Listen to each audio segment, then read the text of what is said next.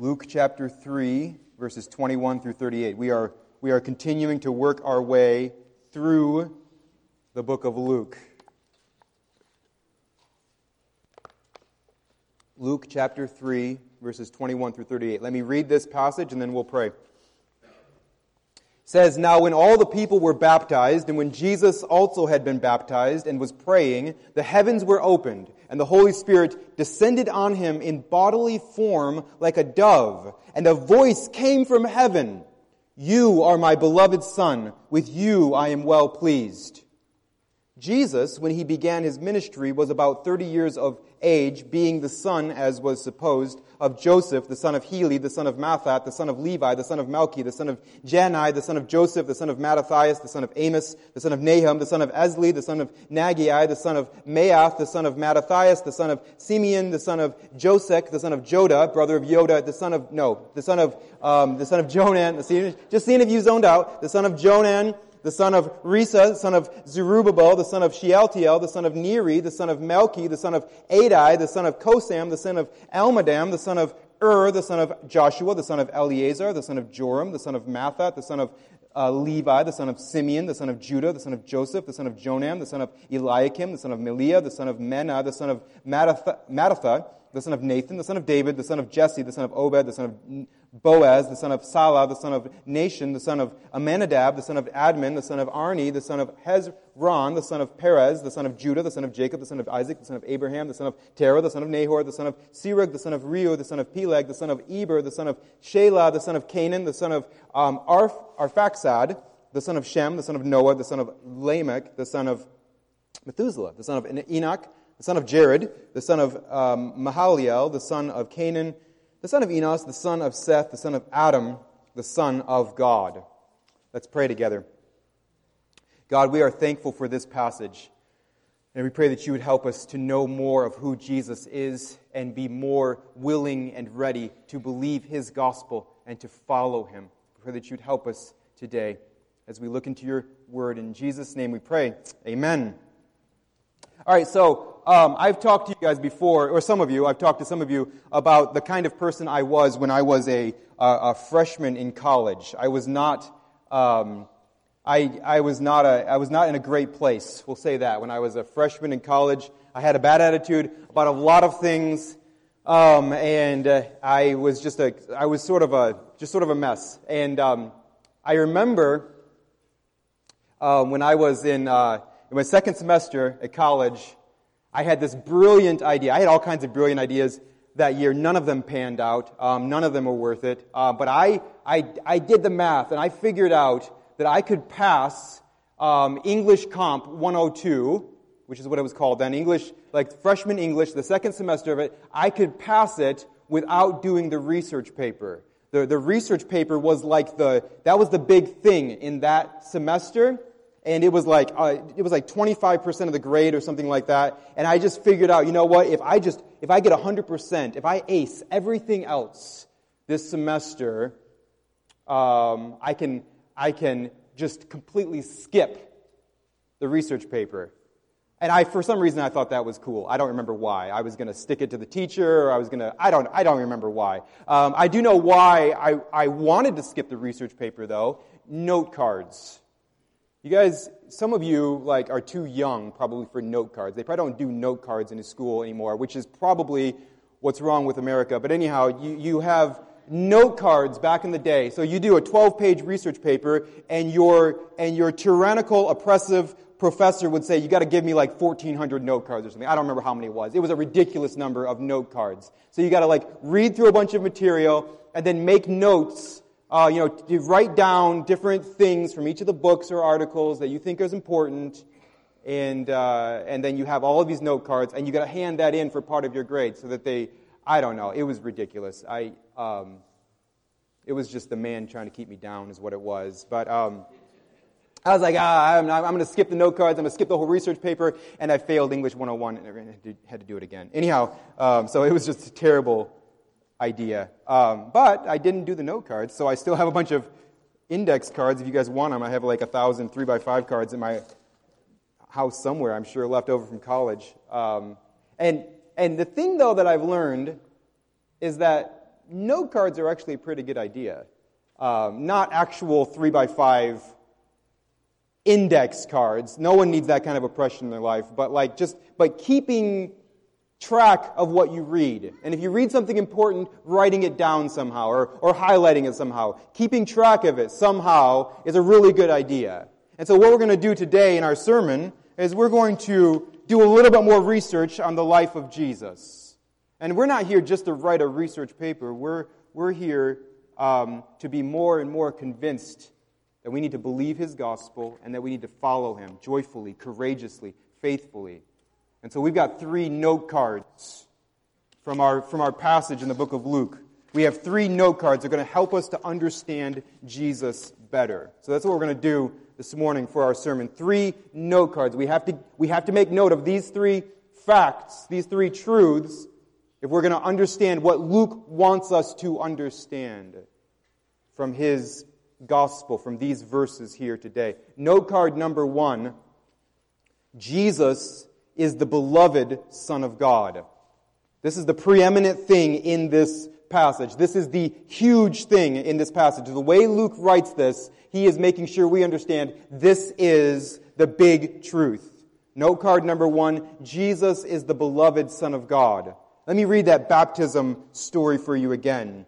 Now, when all the people were baptized, and when Jesus, in verse 21, Jesus also had been baptized and was praying, the heavens were opened and the Holy Spirit descended on him in bodily form, like a dove, and a voice came from heaven. You are my beloved Son. With you I am well pleased.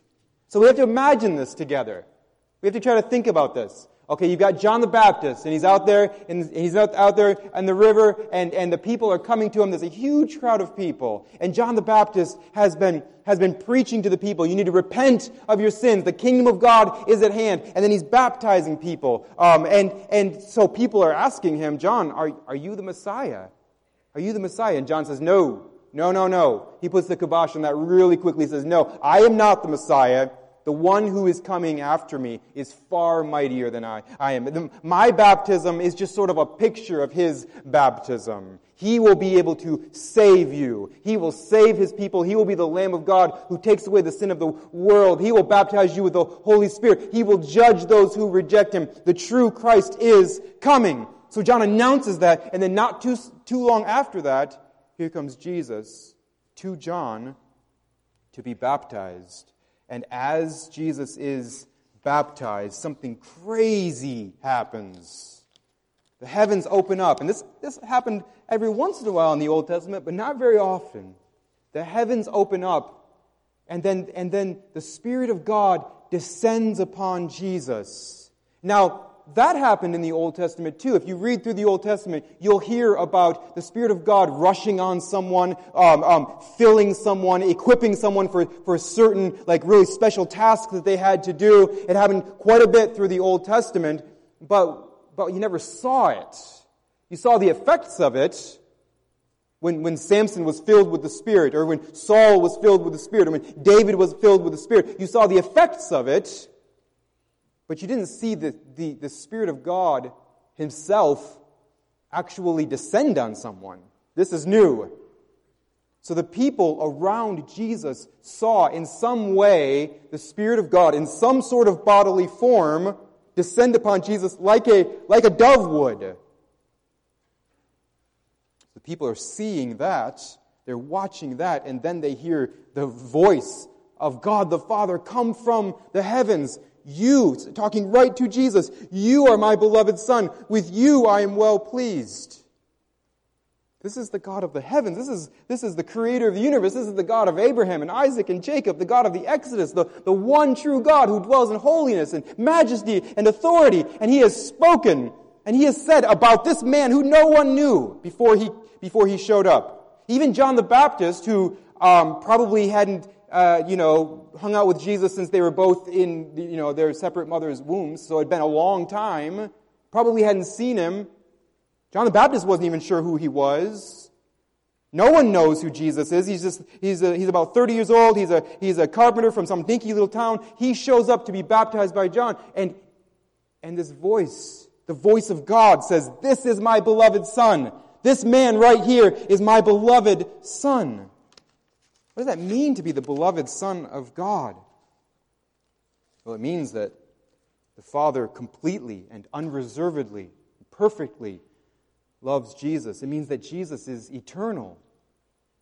That, that even though his life on earth began in uh, 30 years earlier in Bethlehem, his, his actual life, his actual existence as the pre incarnate Christ never began. He's always existed.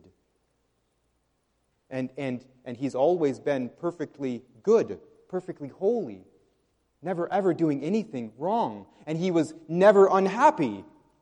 He, he never needed anything. He was never dissatisfied. He has always been the perfectly happy, perfectly holy, perfectly loved Son of God. This is what it means for Jesus to be the beloved Son of God.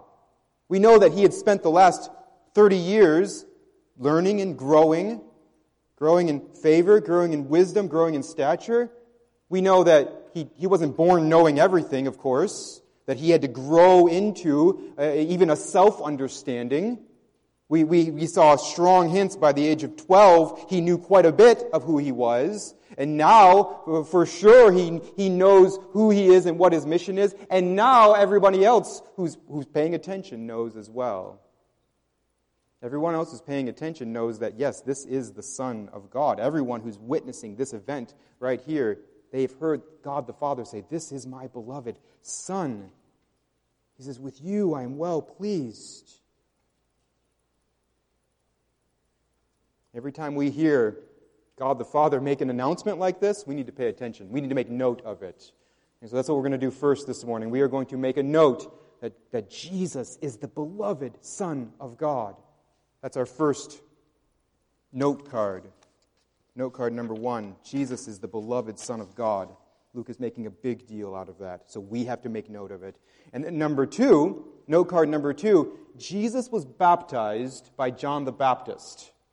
Note card number two Jesus was baptized by John the Baptist. Now, we have to make a note of this because, because it's a little bit surprising. It's a little bit surprising. This raises some questions. Jesus coming to John to be baptized. Because, because we have to understand that since Jesus is the beloved Son of God, he's sinless. He doesn't have any sins. He never once sinned, Hebrews teaches us. He, he never sinned. So why did he need to be baptized? Baptism, when John preached baptism, it was about turning away from your sin. It was about making this, this public confession that I, I, I'm done with my sin. I want to turn my back on my sin. I want to be ready. I want to be humbly ready for the kingdom of God. I, I, I, I don't want my sin anymore. I want the mercy of God. It's, baptism is for sinners, it seemed like. So why does Jesus need to be baptized? Well, the book of Matthew tells us that it was to fulfill all righteousness. When, when Jesus is asked that very question by John the Baptist in the book of Matthew, Jesus says, I, I, I'm going to be baptized to fulfill all righteousness, which means I'm going to do what a good, faithful Jew is supposed to do. If you think about it, Jesus did all kinds of stuff he didn't need to do. Did Jesus need the Passover meal? Did he need to go to the temple? Did he need to pay taxes? Did he need to submit to any of that stuff? No. No, he didn't. He created that stuff. He doesn't need to, to, to, to submit to it. But he did anyway because he's going to fulfill all righteousness. He's going to perfectly obey his Father. He's going to come and he's going to live a perfect life. The, the life that you and I should have lived, he is going to do it. He's going to fulfill all righteousness. We have to make a note of that, that Jesus was baptized by John the Baptist. He, he's going to fulfill all righteousness. But, so, but if you're a good researcher, though, you're still like, but why? I mean, I understand he came and he, he came to obey. He came to do what was right. He came to live a, a, a holy, perfect life. But, but if he's the perfect Son of God, if he's the perfectly loved Son of God, if he's completely happy, completely holy, if he's not dissatisfied at all, what, why would he come and do this? What does he have to prove? What else is there? Why would he do this? We'll get there in a second. Um, but first, we just need to make a note of it. We have to understand Jesus was the, is the beloved Son of God, and we have to understand he was baptized by John the Baptist. And then, third, our final note card, note card number three, we have to see that Jesus was born into Adam's family tree. If we're going to understand Jesus, we have to get this piece of it as well. We have to make a note of this as well. Jesus was born into Adam's family tree. I read that genealogy earlier. I'm not going to read it again. Um, I, but I, I'm, I, I, do want to mention here, and maybe you've seen this already in your own Bible reading, um, but if you read the genealogy in Matthew, a couple books earlier, you'd see it's different than this one. It's quite a bit different than this one. A lot of different names in Matthew's genealogy of Jesus and Luke's genealogy of Jesus. Um, and there's a few possible reasons for this. Um, I don't know what the, I don't know what the actual reason is, but there's a lot of good um, possibilities. There's enough good possibilities that I'm not worried about like errors in the Bible or anything like that. Um, it's it's something like Matthew is giving us like Joseph's family tree, and Luke is giving us Mary's family tree, or it could be um, something like um, Jacob, who is Joseph's dad, uh, died when Joseph was, was very young, and so this man named Heli came in and um, adopted Joseph. And so, so you have like Heli, the, the adopted father, you have his family tree, or you have, you have Jacob, Joseph's like birth father, you have his family tree. It's something along those lines. Um, I know that both genealogies are correct. I'm just, and I know that they're choosing to highlight different things. I'm just not sure why. Um, and there's a lot more theories too. If you want to ask, I can give you like seven more in descending order of things that I think might possibly be true. Um, but what we do want to highlight here, what we do want to focus on, is that last verse, verse 38. There's a lot of things we could highlight from, uh, from Luke's genealogy of Jesus, but we want to we want to just spend a couple minutes looking at verse 38, the son of Enos, the son of Seth, the son of Adam, the son of God. Jesus was the son of Adam. He was the descendant of Adam, Adam, and he was the beloved son of God. Jesus is, is descended from Adam. He is the distant son of Adam. He's born into Adam's family tree, and he is the beloved son of God. Perfectly divine, completely holy son of God. So Jesus is the only person ever to choose the family he would be born into. Jesus is the only person ever to choose the family he would be born into. And he chose this one. He chose the family of Adam. He chose, he chose you and me. This, this family tree is littered with, with, with sinners and sufferers. We're not going to highlight the different men mentioned in this genealogy, um, but it, there are thieves and murderers and adulterers and scoundrels. This is a very, this is a, a very appropriate representation of humanity. This is who we are. The, the rotten fruit from Adam's family tree has been poisoning the world since the Garden of Eden. Jesus, this is the family tree Jesus chose to be born into. He chose to be born as a son of Adam into all of our sin and shame and broken relationships, in and amongst all of our sick and hurting bodies, our sick and hurting minds, our sick and hurting hearts, into all of our disease, into all of our dementia, into all of our death. Why would the beloved Son of God, the perfectly holy, perfectly happy, perfectly loved Son of God, do this? Why would he come to be baptized? Why would he come to obey? Why would he come to live the life we should have lived but never could have lived, even if we wanted to? Why did he come to fulfill all righteousness? You put those three note cards together, and you've got yourself a question. You've got the beloved Son of God, being baptized by John and being born into Adam's family tree. Well, that question, why, and I know obviously many of you have many answers for that. And Luke is going to give us even more answers as we work our way through this wonderful gospel. But I want to highlight something from today's passage. I want to point out something from today's passage because we actually have a really good clue of why Jesus did this.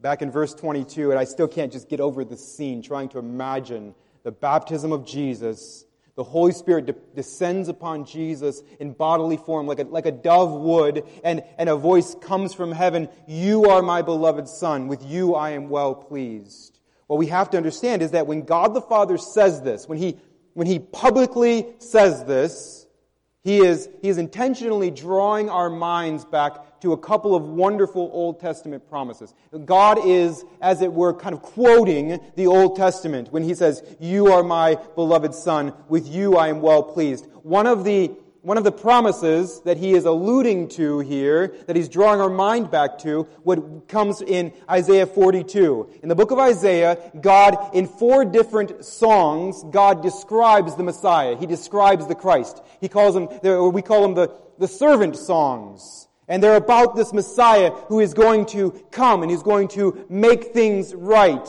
He's going to come and he's going to suffer and he's going to make things right. And in Isaiah 42, one of these servant songs where God is describing the Messiah that he has chosen, he says in Isaiah 42, Behold my servant, whom I uphold, my chosen, in whom my soul delights. I have put my spirit upon him. So when God the Father says, this is the one in whom I delight. When God the Father publicly says, This is my Son. This is the one I have chosen. This is the one that I love. And then He puts His Spirit upon Him. Uh, God is drawing our minds and our hearts back to Isaiah 42. This Messiah, this Christ, this chosen one, this is the one that, that, the, that the Father publicly endorses. He is the one the Father publicly delights in. He is the beloved one, and He is the one who the Spirit is upon. This is God telling us Jesus is that servant from the book of Isaiah. This is Him. He is my chosen Messiah. This is Him. So now we, we see that this is what God is bringing our mind to. What is it that the servant does? What makes this servant so special? He, sa- he says, My servant who I uphold, my chosen in whom my soul delights. My, my, my guy. The one I delight in.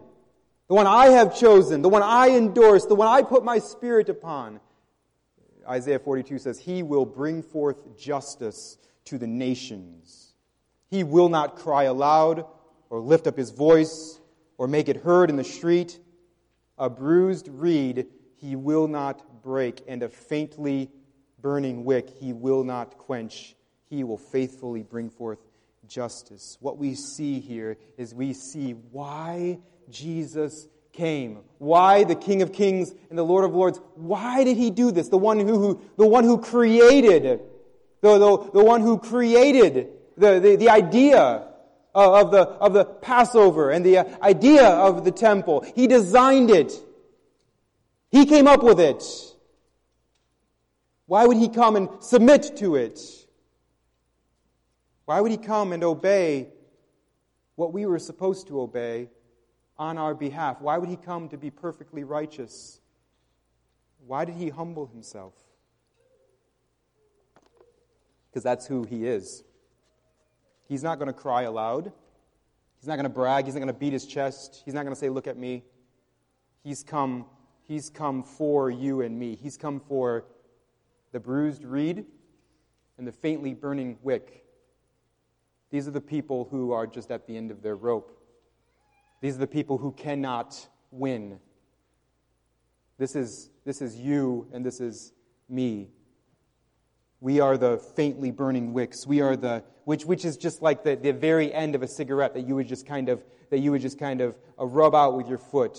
The bruised reed is, is worthless. You just, you just crash it, uh, you crush it underneath your boot. The, these are, this, is, this, is the, this is the people who are, who are no longer worth anything.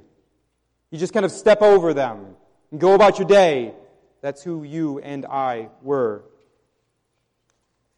We are struggling through a world where our own sin and the sins of others are just wearing us out. We are exhausted. We have, we have sins in our life that we just, we're never going to stop committing these things. We have people we're never going to be reconciled with. We have doubts and we have confusion and we have loneliness and we are exhausted. We are faintly burning wicks. We are sinners. We are sufferers. Jesus humbly came for us. And he came to bring forth justice. And this is what I really want to talk about. That first stuff is really good. This is even better. He will not, Isaiah 42 4 says, He will not grow faint or be discouraged till he has established justice in the earth. So we get exhausted and we give up. We give in. We say, I can't, I can't fix anything. I can't do it. I'm done. I'm throwing in the towel. Jesus never grows faint and he never, never gives up. He will never give up until he has established justice. Now, what we have to understand here is what justice means. What we have to understand is what justice means, what, what God means by justice. Because the, the, the first part of it, we talked about this last week, the, the, the first part of it is that, is that everybody who trusts in Jesus as their Savior, they will be saved. They will be forgiven of their sins. They will be with God forever. So I hope and I pray that you have trusted Jesus Christ as your as your Savior. And, and, and, and, and the, those who reject Him, those who rebel, are going to receive punishment, the punishment that they deserve. And so Jesus is that cornerstone. Some people will trust in Him and some people will trip over Him. And justice will be served. Justice will be served. Those who trust in Christ will be blessed forever. Those who refuse will be judged. But that's just the beginning.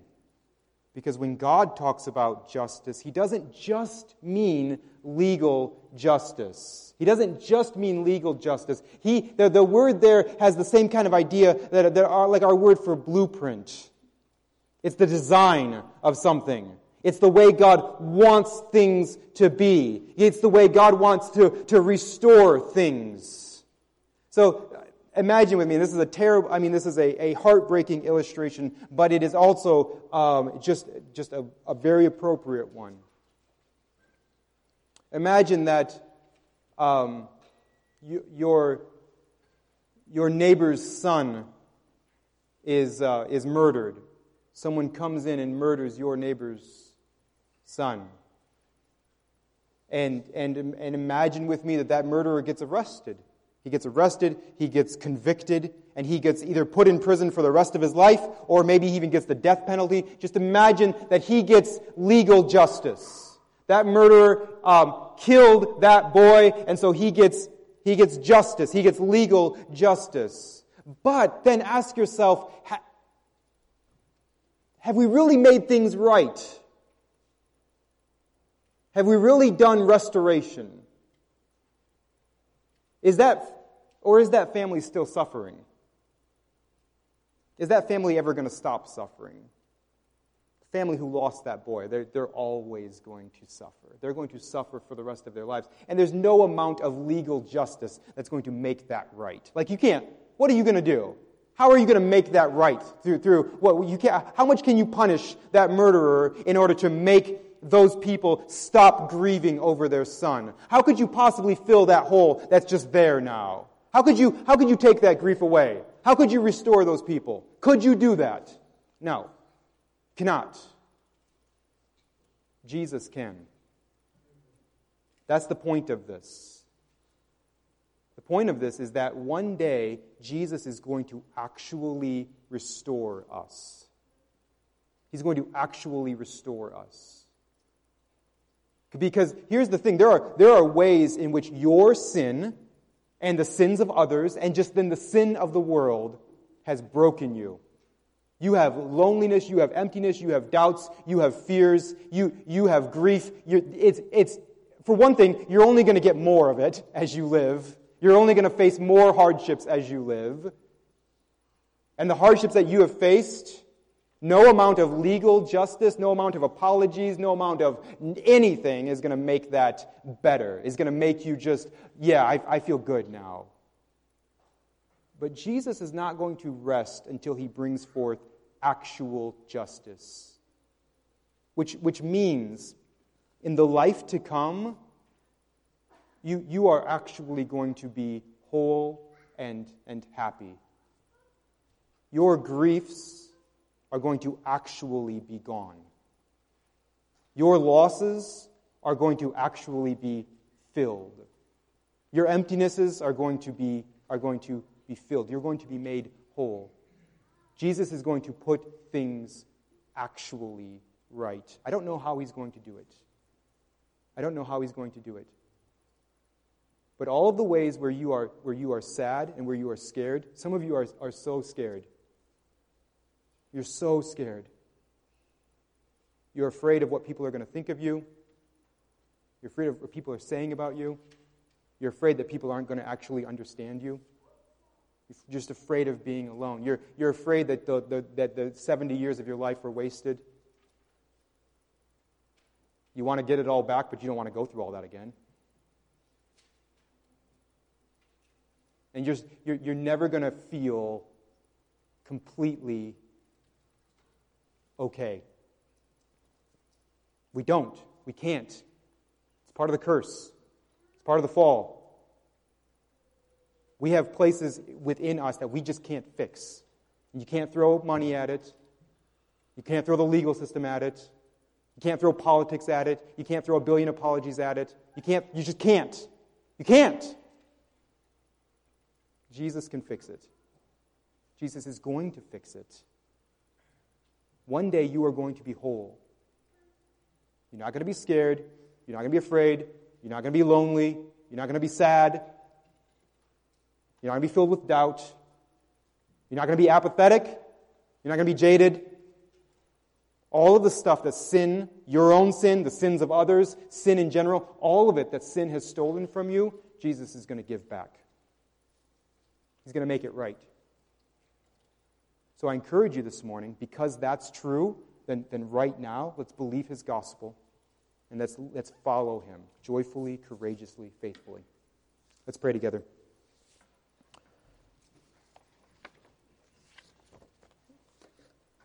God, we thank you for sending your Son to come and to, to rescue us and to just rescue us completely. And we look forward to the day when you, when you bring forth actual justice. We, we look forward to the day where you make all things right and you wipe away every tear. We look forward to that day. Help us to believe that that day is coming and help us to believe it so much that we, that we believe the gospel and we proclaim the gospel as, other, as the only hope and we follow Jesus because we trust him. Help us, God. It's in Jesus' name we pray. Amen.